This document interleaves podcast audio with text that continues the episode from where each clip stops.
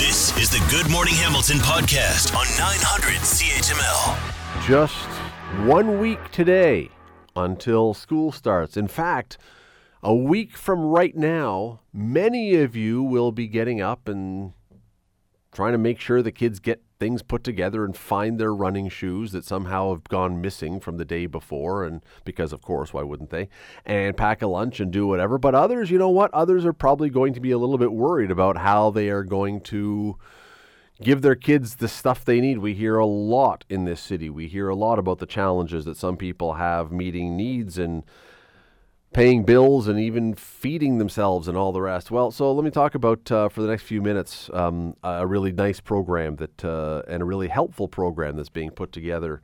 Uh, to do that, I want to bring in Darren Green, who is the president of the Hamilton Steelworkers Area Council. Darren, how are you this morning? I'm good, Scott. How are you? I'm excellent. Thanks for coming on. I really appreciate this. This is uh, this is a good thing that I think a lot of people uh, will want to know about, and if there's a way, uh, may want to participate in. It's called Operation Backpack. Tell me about where uh, before we get to what we're doing now and what you got. What we, not we, what you guys are doing now. Uh, go a little, go back a little. Tell us a little of the background of this.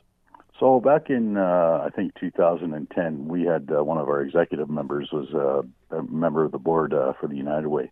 And he came to us and he had heard of uh, a couple schools that were uh, looking for backpacks, and so he approached me and as the president of the local and the the human resource manager said, asked if we could do something. So we did. We did a, a plant gate collection, and the company matched the, the funds, and we did 92 backpacks. And these were, by the way, these were backpacks, but they also it wasn't just the backpack. There was stuff in them, right? School supplies and filled- things in them. fully filled with supplies.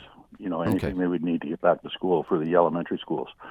So we took them to Prince of Wales uh, Memorial and I think the J.E. Davey schools, and the reception we got from the uh, the teachers was overwhelming because they they couldn't believe it, and they uh, they said that you know what we could use more of these, and so the program's grown ever since.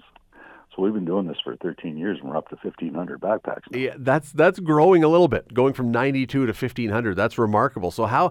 I mean, it, it's great that there's the need. Well, it's not great there's the need. It's the great that there's the mm. need, but that you guys are filling it. You got to have the full sentence there, or else the great part doesn't sound so good. But how has the how has this caught on? What has been what has it been about this program that has appealed so much to your members and to people who have contributed to this?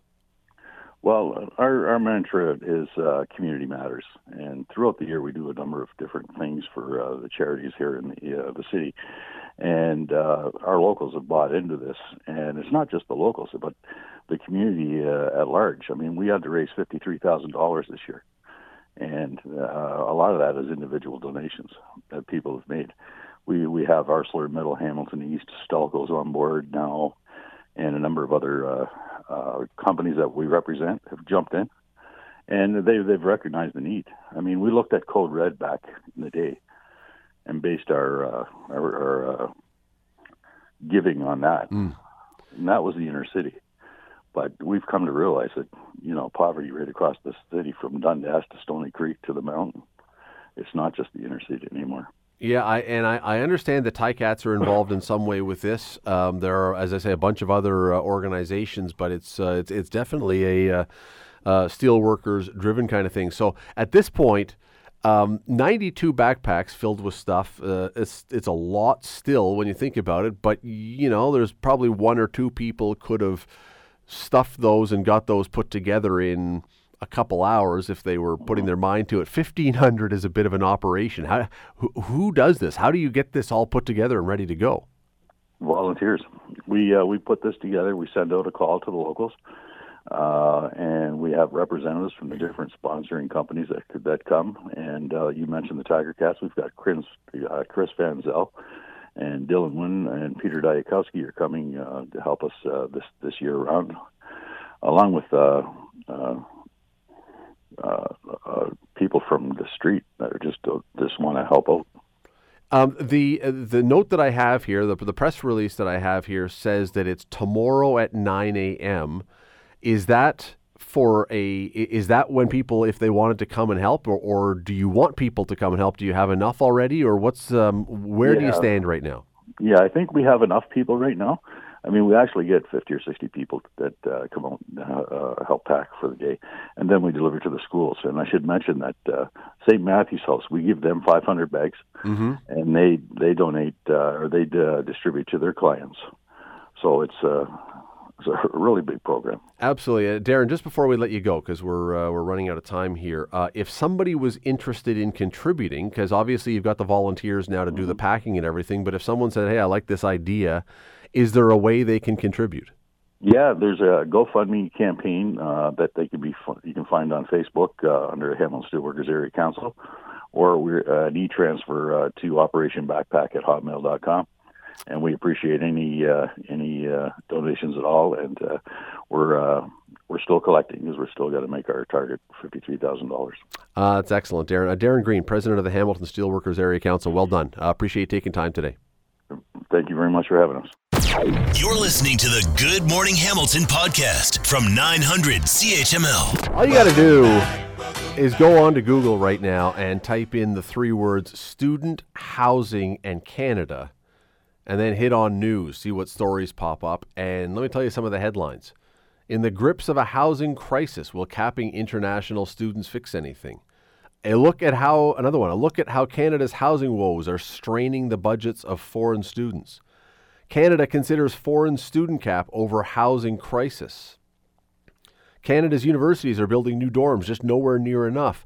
Record levels of international students straining Canada's housing supply further. And university students struggling to find housing amid affordability crisis. Clearly, it's not one place, it's all over the place. This is a concern. The cost of rentals and the availability of rental units when we are looking to bring students into the area to go to school here. So, uh, Redeemer is going to be opening, Mohawk's going to be opening, but McMaster is in uh, Welcome Back Week. How is McMaster doing as far as this goes? I want to bring in Abigail Samuels, who's the Vice President of Education with the McMaster Student Union. Abigail, how are you this morning? I'm doing well. How are you? Excellent. Thank you for coming on. This is a this is such a tough one, and I, I don't I don't know how is McMaster doing with this. Is this a problem here, or have we figured this one out? Definitely, um, the pressures on the general rent uh, housing market um, has been felt within the student community as well. It is definitely something that, as a collective, as a provincial collective, we are advocating for. Um, however, it's important to note that that these pressures on both the rental housing market um, as well as the cost. This is this is about pr- the province, and it's about the failure of the provincial province to provide. It's honestly no longer a publicly funded system. It's more so a publicly supported system. Investment into education has been on a steady decline, despite the fact um, that inflation has been on an all time rise. And while we do celebrate and appreciate the cap on domestic tuition, um, post post-secondary education um, contributions from the provincial government has not matched the rate of inflation, the rate of rising costs, which then secretly forces the hands of um, institutions to further recruit international students so that they can fill those funding gaps, given the fact that there is no federal regulation um, or no federal caps on international tuition. So okay, uh, and that that talks a lot about the tuition issue, and excuse me, and that's certainly something that is uh, of concern. But uh, uh back to the housing issue, though, because we this is this is where uh, a lot of people are pointing right now and saying, where do people go now? I know McMaster has plans for. Uh, a new large student housing construction, I believe, on Main Street. I don't know when that's. I can't remember when that's supposed to be done.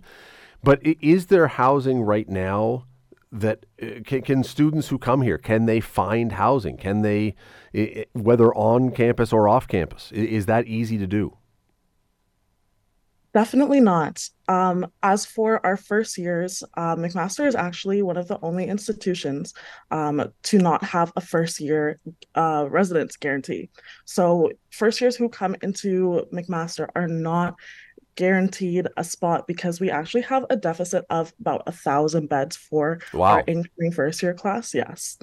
Um, and then that lack of housing is unfortunately then replicated outside of direct McMaster grounds.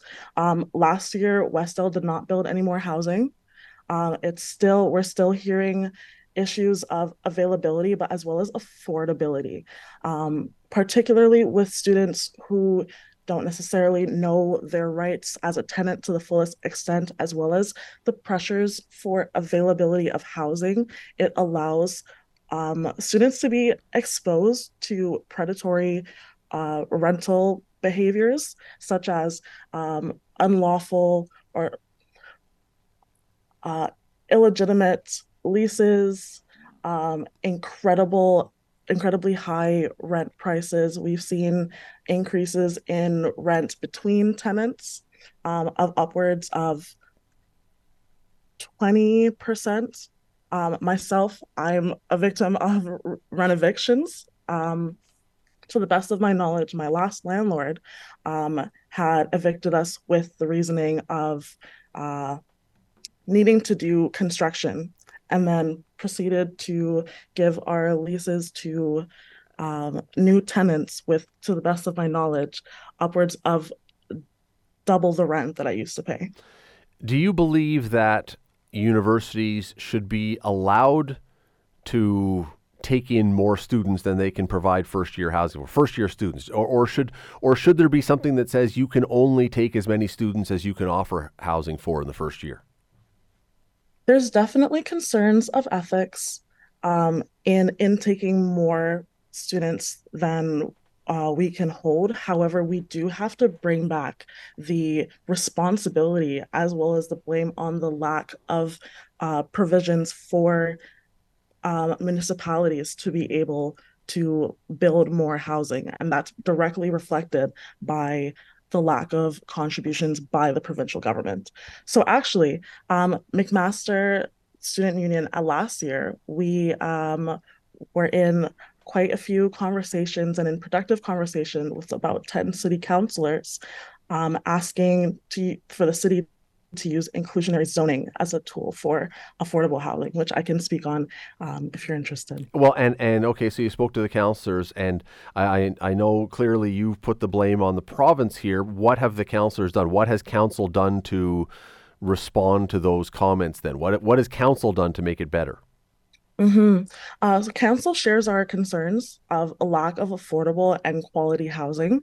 Um, and we've been looking at tools such as inclusionary zoning, which is basically uh, uh, uh, looking at Ontario regulation where um, municipalities can expedite um, affordable housing um, construction around protected major transit station areas. So these are areas of um, massive transit hubs, where then when you're building more housing around those areas, it's easier for people to get on the transit and be able to get where they need to go.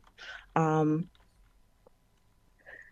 Okay, we uh, listen. I appreciate it. It, is absolutely a, uh, an issue everywhere. I mean, as I say, we're hearing about this everywhere, and uh, obviously not any different here, in Mac. If a thousand, if those numbers are right, and I'm not disputing what you're saying, but th- that we're a thousand units short on first year students alone, boy, that is a uh, that is absolutely a problem. Abigail Samuels, Vice President of Education with the McMaster Student Union. Abigail, thanks for taking the time today. thank you so very much. Have a great day. You're listening to the Good Morning Hamilton podcast from 900 CHML. We are a week today away from kids going back to school. In fact, an hour ago I said a week from exactly right now you'll be getting the kids ready or starting to fuss to get everything ready. Well, now, a week from right now, guaranteed your house is chaos if you have kids in school. It is going to be full on getting ready to get out the door at this moment. But we also know that there has been lots of talk in recent days and weeks and bluster and back and forth about the possibility that there could be a teacher strike at some point. We hope not. We hope that something can get resolved one way or another, but that talk is once again bouncing around that uh, teachers are saying the province is not negotiating and the province is saying teachers need to be more realistic and, you know, all the usual stuff. Nothing new. There is, what's that old line? There is nothing new under the sun, especially when it comes to teachers and the province. It is every time, it's the same thing. However, what about the idea that we're not spending enough on education? Is that is that an argument that can be realistically made? We heard that last hour. We were talking about housing with university students. And our guest was pointing out that spending is dropping. Well, is that the case in education in this country? Let me bring in Jay Goldberg, the Ontario Director of the Canadian Taxpayers Federation, joins me now. Jay, how are you? Doing very well. Great to be with you. You as well. So, um, you guys look at these kind of numbers. Is education funding dropping or stagnating or doing any of the things that we keep hearing in these discussions? No, education spending is doing none of those things. Um, you know, and I wrote an op ed to put out these key facts. So, you know, 10 years ago, we were spending under the McGuinty government $24 billion a year on education. Today, under the Ford government, we're at $35 billion, which is a 43% increase. That outpaces inflation. The government is also spending, uh, planning to increase education spending by an average of $600 million over the next five years. And the last point I'll make is that we spend way more per student than any other large province. Ontario spends $1,000 more per student than Alberta and $500 more per student than BC. So we are spending a lot on education. Spending has gone up above the rate of inflation. The Ford government is planning to still increase the education budget, and we are outpacing other provinces. I was very surprised by the numbers that you put out or that someone put out. Uh, I was very surprised when I read, if this is true, that per student spending in Ontario right now is $14,000 a year. That's I don't know what I thought the number was going to be, but that's way higher than what I was expecting. That's right. It is fourteen thousand dollars a year, and that's thousand dollars more than the typical student in Alberta, and five hundred dollars more than the typical student in British Columbia. So, spending is happening here in Ontario in the education sector, and you know we thought it was important to put this op-ed out to let folks know that yes, in fact, we are spending on education. Money is going up uh, the government is definitely spending more than other provinces. And so some of these uh, lines that we hear from the teachers union saying that Ford is cutting education or that somehow it's underfunded, that's simply not true. We're spending the most out of all the large provinces. Uh, and spending has gone up considerably, and, and the government continues to increase education spending. Okay, so if if that's the case, and, and again, we're gonna, I I'm I'm taking your word right now. I don't have the numbers in front. of I mean, I have the numbers. I don't have. I can't verify or not what you're saying. But let's go with what you're saying here. There is always this perception then that we are somehow behind or that more needs to be spent on education. If we are ahead of everyone else, if we're spending fourteen thousand dollars per student, why? Where is the money going? Why is there a problem then with the suggestions that there's not enough going into the system? Are we spending it wrong? I guess is the short question in a long, rambling question. Right. So um, I would say, first of all, these numbers are directly taken from a Fraser Institute report that was recently put out. Uh, so everyone can go over there and check the facts. Um, but I would also say that, uh, you know, we are spending here in Ontario over 70% of our education budget goes to teacher pay and pay for education bureaucrats within the system. Um, the average teacher here in Ontario now makes over $100,000 according to Statistics Canada, which is $18,000 more than the average teacher in Quebec and $10,000 more than the average teacher in BC. And it's $30,000 more than the average taxpayer here in Ontario. So over 70% of Ontario's education budget is going towards salaries. And so if the unions are saying not enough money is making it into the classrooms, you know, the explanation may very well be uh, a lot of it's getting eaten up by salary. And again, the average teacher salary is now over $100,000. Yeah, I again, I, I, just I keep going back, and, and maybe I should, maybe I should not be surprised by this, and and uh, uh, again, I, I, don't know what I thought the number would be, but I keep going back to the $14,000 per student. And it is, you know, I, I, think people listening, whether they are fully on board with the teacher side, which is fine. I mean, everyone's allowed to have their point of view or think that it's too much, whatever. I, I, I just, I can't wrap my head around the fact that we're, it's 14,000. So a class of, I mean, you do the math, what a class of 25 kids, how much money is going into that classroom? It's, it is a lot of money. It's a. I mean, I don't think there's any way around it, Jay. Again, whichever side you're on, I don't think we can dispute. There's a lot of money going into classrooms if it's fourteen thousand dollars per kid. Well, absolutely, because if you're looking at that, and as you said, with a classroom of 25 kids, that's you know 350 thousand dollars you're getting to, right? So yeah, it's a lot of money, uh, and more money is going into the system than ever before we were encouraged to see the other day that the Minister of Education announced that high school teachers have agreed to uh, collect a bargain until October, and if they don't settle things, it'll go to binding arbitration. So that's good to see. Uh, that that um, you know at least we're seeing some mm. steps from one union that mean that there may not be a strike because as recently as two weeks ago we heard the union saying there could be a strike in October. So you know, we thought it was important to put these facts out there. They're all from Statistics Canada or the Fraser Institute just to lay out we are spending $14,000 per student. It's much more than other provinces. Spending has grown considerably and it's still going up. So we thought it was important to get that narrative out there. Jay Goldberg, Ontario Director of the Canadian Taxpayers Federation. Thanks for doing this. Thank you. You're listening to the Good Morning Hamilton podcast from 900 CHML. Well, there are some more controversial issues perhaps around here, but one of the big ones that people are talking about these days, and it involves gender identity and parents and kids and schools. And my goodness, you've sort of mixed a lot of things into the broth. Um, in Saskatchewan, uh, Saskatchewan has joined New Brunswick in adopting a new policy, a pronoun policy for schools that'll require parental consent for students who wish to change their preferred name or pronouns. Well, uh, this obviously a little controversial. Angus Reid has decided to look into the numbers and see what people think about this. Dave Korzinski is the research director with the Angus Reid Institute. Joins me now. Dave, thanks for doing this today.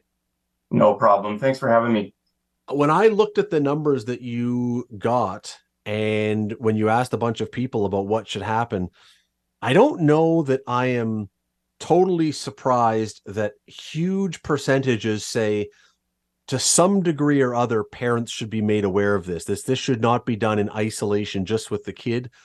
But I don't know if I was really surprised because I don't really know where we are right now. But clearly that is the case. Yeah, you know, there have been discussions in recent years about how to handle this. You know, there have been school districts that have been more leaning on the side of, you know, if if a child doesn't feel comfortable sharing this with their parents for whatever reason, uh, some school districts have said that they would protect that. They feel like if if the child isn't comfortable, maybe there is a reason, maybe there's a safety issue behind that.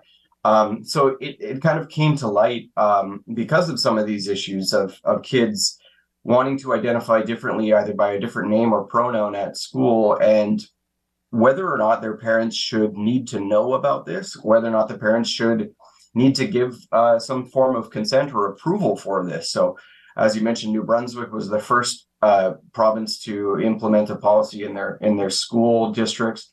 Saskatchewan following. What we find is that Canadians are pretty sympathetic to the idea that parents should, at the very least, know about this.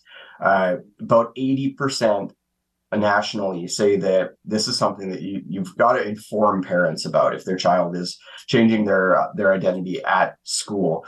Uh, 43% say that parents should have to uh, consent to this. So you can see a bit of a division there. 43% say information and consent are necessary. 35% say uh, information is necessary, but consent not so much. And then 14%, a small, smaller group, say that neither is necessary. They don't think that the, mm. the parent should be informed at all. Um, so you've got a, a, population that's pretty divided on how to handle this. And it, it makes these uh, announcements when, when a province does do this, it makes it a little bit, um, you know, politically uh, it, it's something that, that can rile yeah. rile some people up uh, on on each side of this. So it's a it's a tough issue to look at, but we want to handle it with some some nuance and and uh, and some care. Breaking it down a little further, I don't know if you've been able to do this. Of the 14% mm-hmm. percent that you just mentioned who said parents should neither know nor have any, you know, anything to do with this, how many of those are younger people? I mean, really younger people, as in probably less likely to have children of their own because i have to mm-hmm. believe that that is going to factor into some of those decisions that it, it it changes things when you have kids it does and it's it is a significant difference if you look at say the 45 plus dividing line you only get about 10% of of people who are older than 45 years of age who who say that the their parents shouldn't be informed at all. If you look at, for example, 18 to 24 year olds, about three times higher than that, 28%. Uh, 25 to 34 year olds, it's about 20%. So that's really the dividing line is people who are younger than 35. And we actually did ask um, for whether or not people ha- who have children who are younger than 18, so who are minors, what their views are on this. And it's surprisingly quite similar. So 12% among those who have children younger than 18 say that it's not the parents' uh, it's not really the parents' business. They shouldn't be informed or have a say. And it's 16% for those who don't have kids who are minors. So pretty similar there. Um, and the the distinction being that you know information is is largely the vast majority support that. It's just that consent aspect of it that tends to divide people. They're not quite sure that a parent should be able to say no my child cannot identify as uh, whatever they have have gone forth with. So i think that's that's the interesting portion of this for a lot of canadians. Uh, i mean you do a lot of these things. You talk about a lot of different issues. Does it d- did these numbers in any way surprise you or you know, looking that when you look across the spectrum, age, whatever, parents by and large very strongly are on the side of we have to at least know. Does that in any way surprise you? That's exactly what I would have expected. Me. Yeah, I would have thought maybe parents would have actually been a little bit higher on that that uh, that first response, which is the information and the consent, because only forty eight percent of parents uh, with children who are minors say that, and it's it's 41% for those who don't have children in that age group. That's only a seven point difference. I would have thought we would have had a pretty strong majority of parents with children saying, you know, I would like to know and I would like to have a, have a say. Um, so certainly they want to know what's going on, but even those parents aren't necessarily sure that that their you know right of veto or approval would be appropriate. So I think that's what stood out most to me that and and just the the ideological kind of split that we have in this country on so many issues. And you see it on this one as well. Um, for those who are past conservative supporters 64% say parents should be informed and give consent. It's just 30% for past liberal voters and just 20% for past new democrats. So that's also you know much like everything that we're seeing in our political discourse. This one quite divides people based on you know who they vote for and which party they kind of identify with. All right so let's go to politics because these discussions always seem to end up in politics as you just alluded. I, I don't know how we i don't know what we did before politics divided everything mm-hmm. we did. But i saw something today or yesterday or recently that uh, pierre poilievre was quoted as saying and i can't remember which position he took whether it was that parents should know or parents should allow but regardless that sounds like then it's a political winner for him across the country almost to say parents should at least be involved in this somehow. Based on your numbers, that's a political winner. Yeah, you know, the, the, the quote that I see from Poilievre was responding to the um, New Brunswick um, issue, saying that, you know, quote unquote, let's let parents raise kids. So he's really saying that he's he's kind of supporting that position and the, and the province's right to um, to Im- impose these policies and to put these in their school districts. Whereas we're Justin Trudeau, uh, take a really uh, opposite kind of, uh, we've got to protect children's identity and, and, you know, trans kids do face a lot of bullying um, in their everyday lives and in school. So this could be something that is is you know a, a bit delicate to deal with, and I think that you know the politics of it is really challenging because like you said, there are political winners in the, the in the discourse, um, so-called winners, and this is one of those things where if Pierre Poilievre chooses to to talk about this, his position will be very popular with his his supporters right now.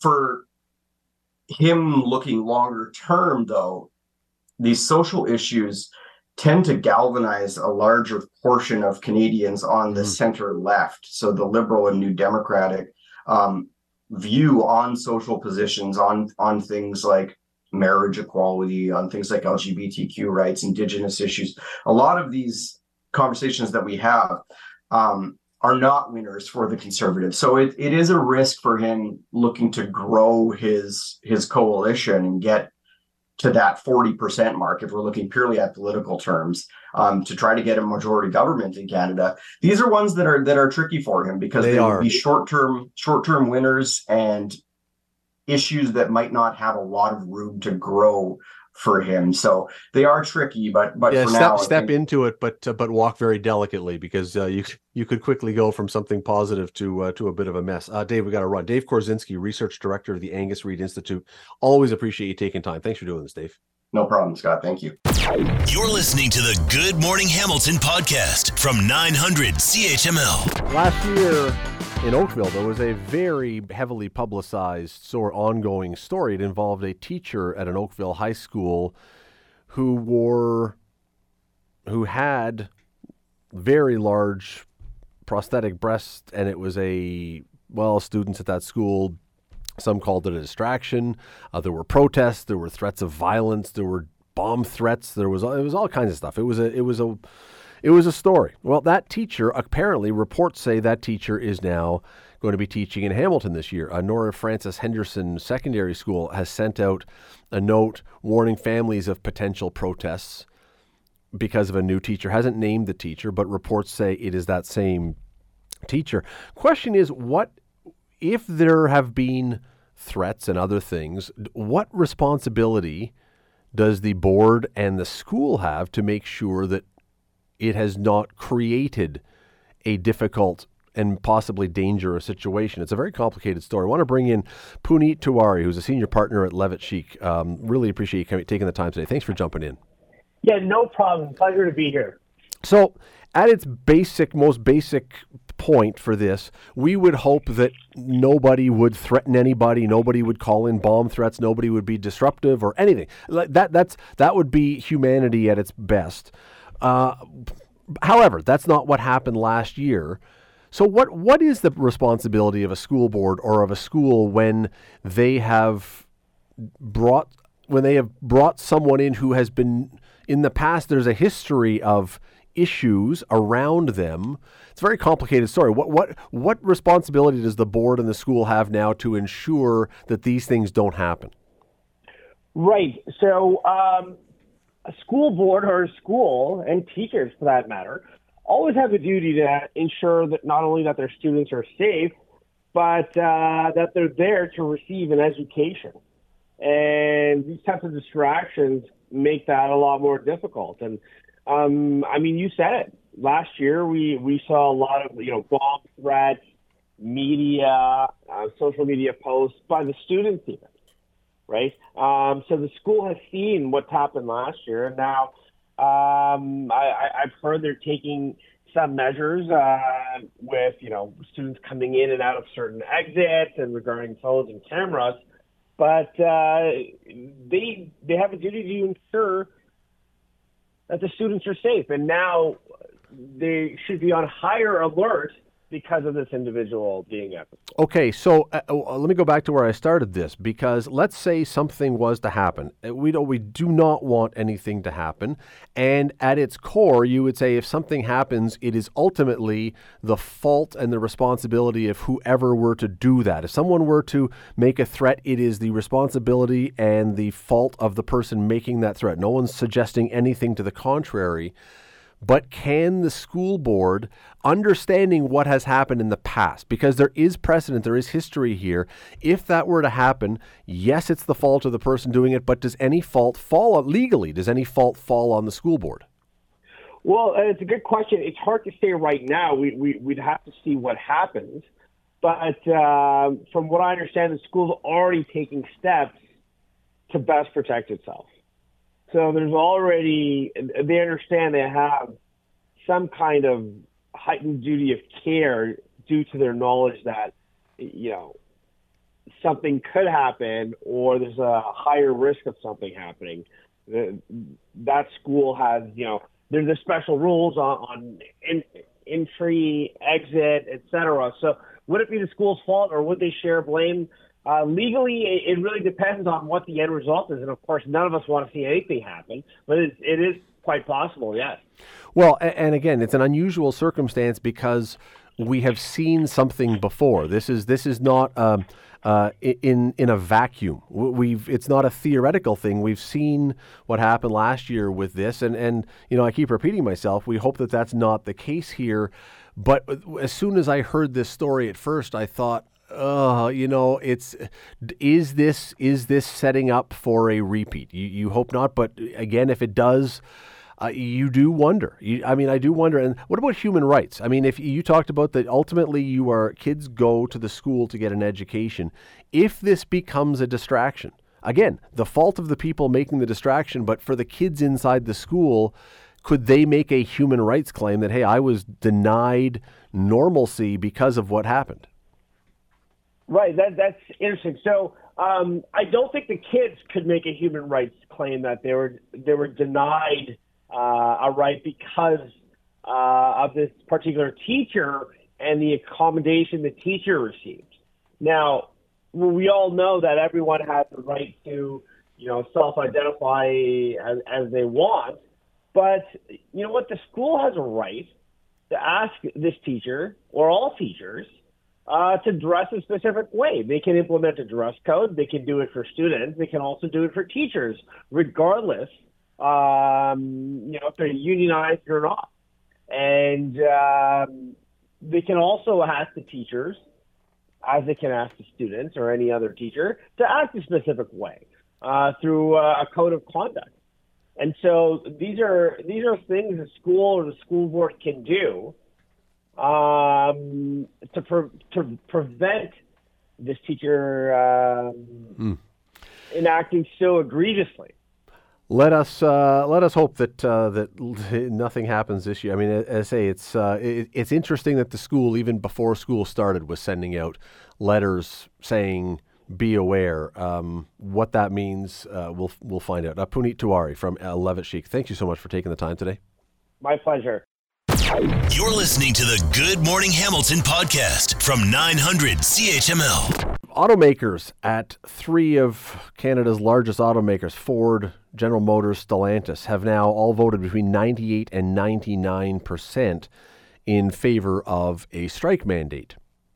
Probably not totally shocking. A lot of people are voting for strikes, looking for more money. We've had the HSR workers here in Hamilton voted for a strike. We just set, just have a tentative agreement with CUPE, who was down that path. We've got teachers talking about it.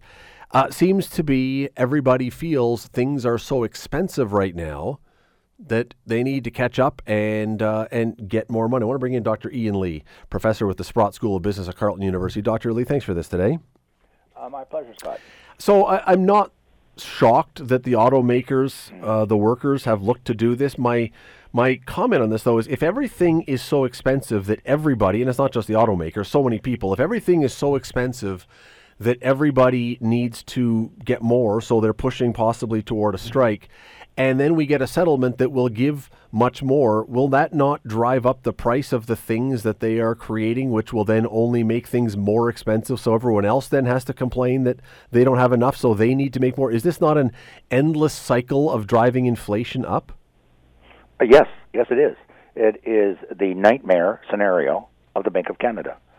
Um, and for those who think, oh, no, no, that can't happen, I lived through it in the mid late 70s.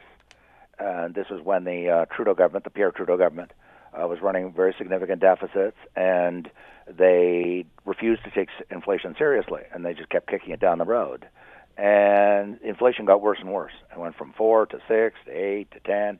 It finally peaked at 14 percent, and uh, there were strikes. In fact, If, I'm, if my memory serves me well, the last time I looked at their strike record history in Canada, this is aggregate strikes for the country.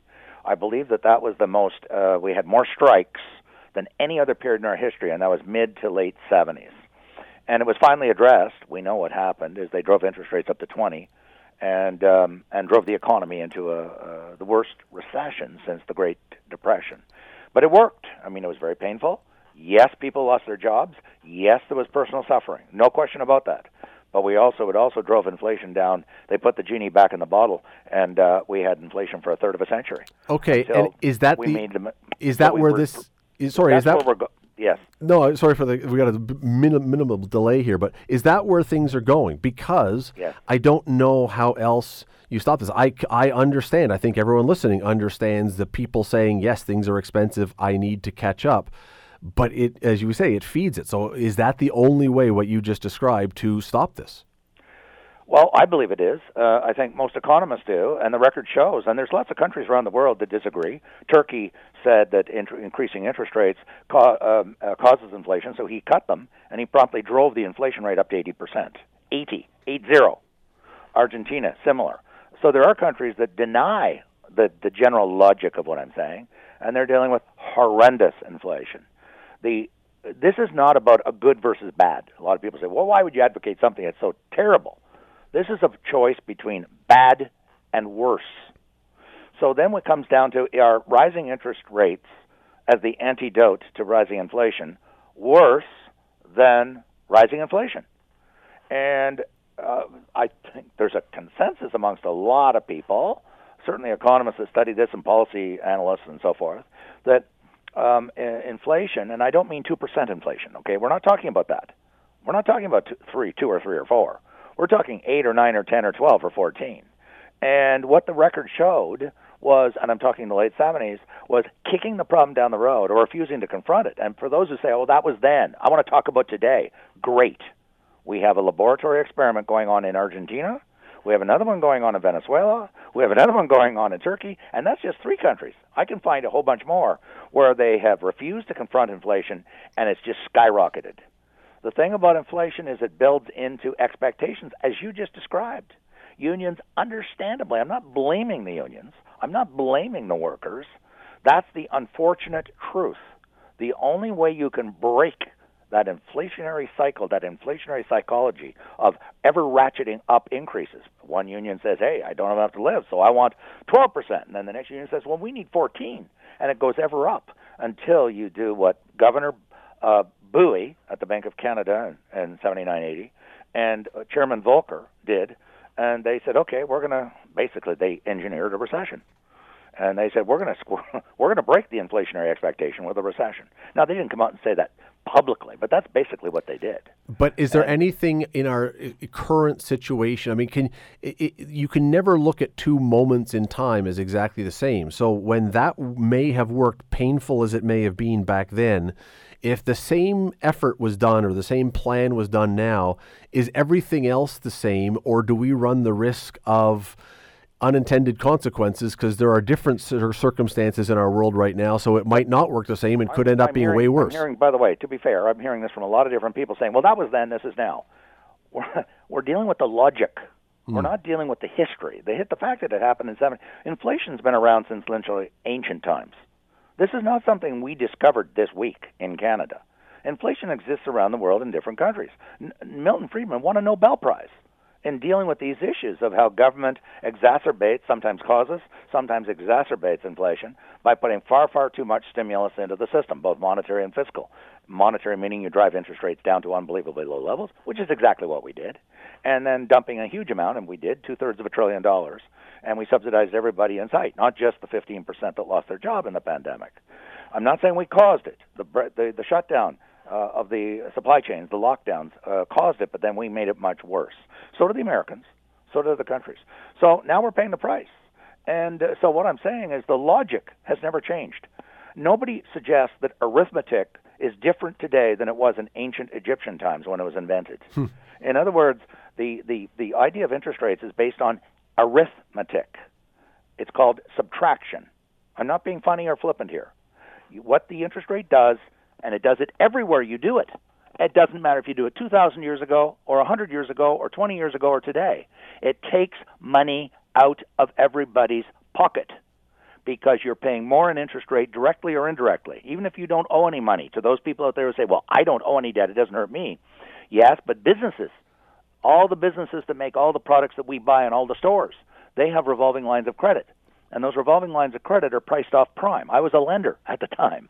Uh, and so it's prime plus one, prime plus two, prime plus three. So when the rate goes up, the cost of borrowing to the business goes up and then they pass that on uh, either through higher prices or they start cutting people, which is what they often do. So it's based the logic of interest rate increases to combat inflation is based on arithmetic and subtraction. And I do not believe that there's a separate arithmetic for a hundred years ago versus today, or for Egyptians versus Americans. I just don't believe that. Mm. It's a universal. You know, arithmetic is universal you know, addition, subtraction, multiplication, and division. And we all learn it, at least I hope we do, in school. And the logic of interest rates is based on subtraction. It's contractionary, just like a tax increase is contractionary. It takes money out of your pocket. The opposite of contractionary is stimulative. That's what the Trudeau government is doing right now and running deficits of 50 billion a year. In my I'm trying to be a little bit colorful here. They are stimulating the inflation mm. because they're pumping stimulus into the economy to make it grow hotter. The Bank of Canada is trying to cool the economy by taking money out of our pockets so we have less money to spend on restaurants, on trips, on cars, on vacations, on renovations. That's the logic of interest rate increases.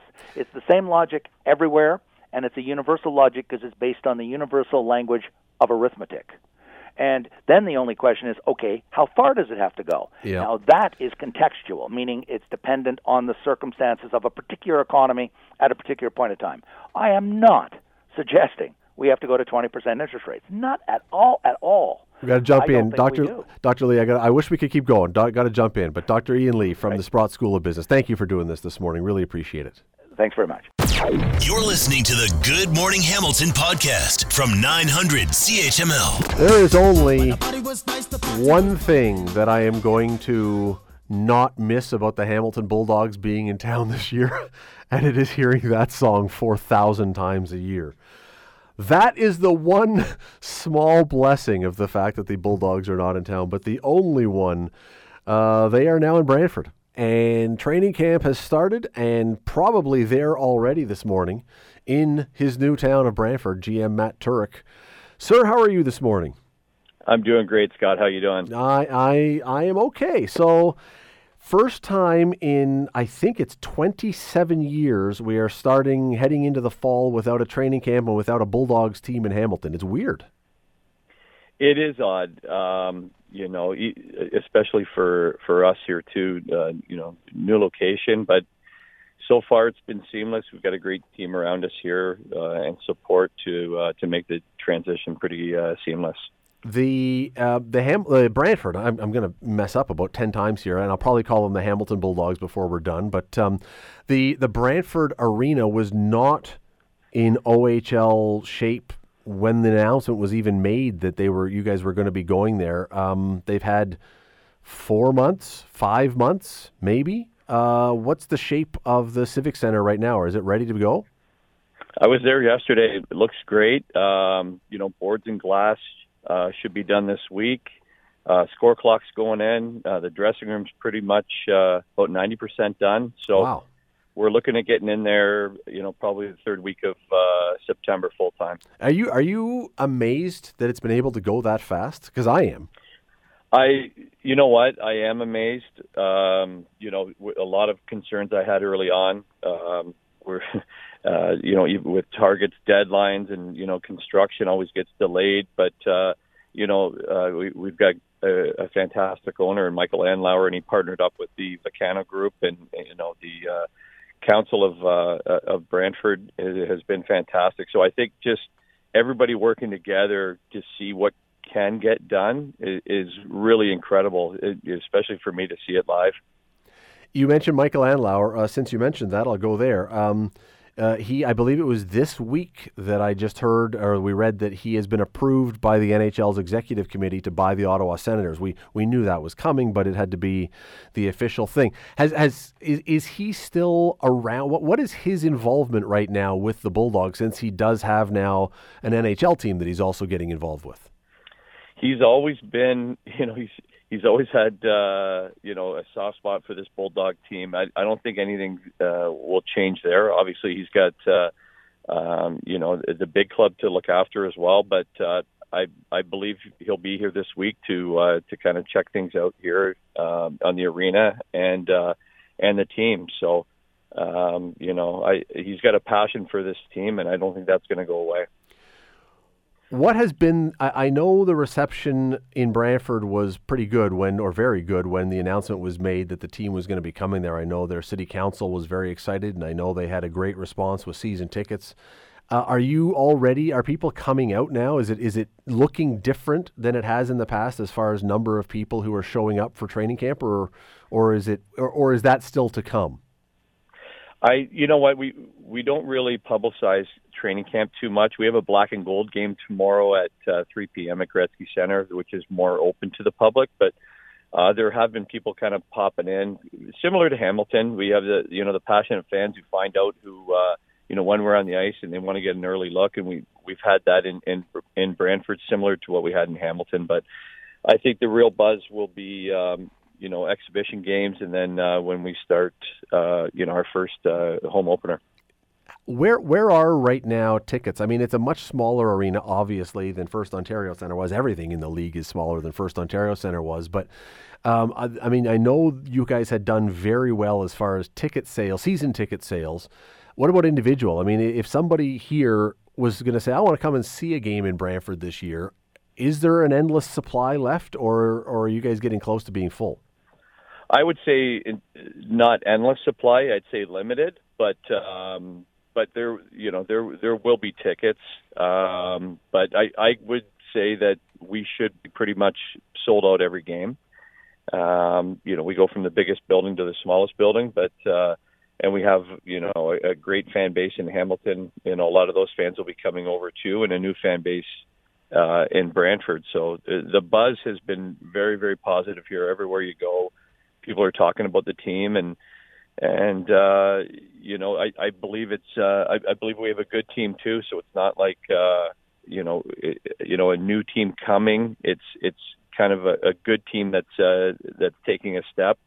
Um, you know, two years ago we only had I think we finished June 29th, and we only had probably five weeks, six weeks to train. This year we've had probably four and a half months. So you know, seeing the kids, uh, you know, this morning, and um, you know, there's definitely a difference. You know, when you see teenagers, they they change over four and a mm. half months, especially if they put the work in.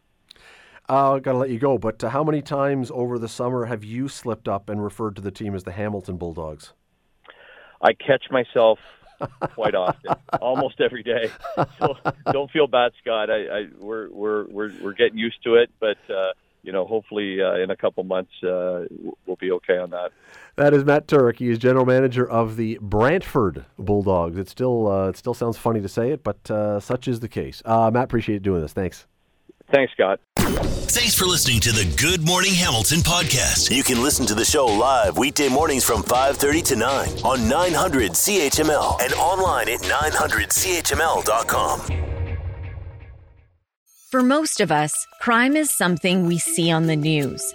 We never think it could happen to us until it does. Loved ones are gone, and for the survivors, the scars will never heal. I'm Nancy Hixt, a senior crime reporter for Global News. And on this season of Crime Beat, I'll take you inside some of the most serious crime stories I've covered. Season 6 of Crime Beat is available now on Spotify, Apple Podcasts, Amazon Music, and all podcast platforms.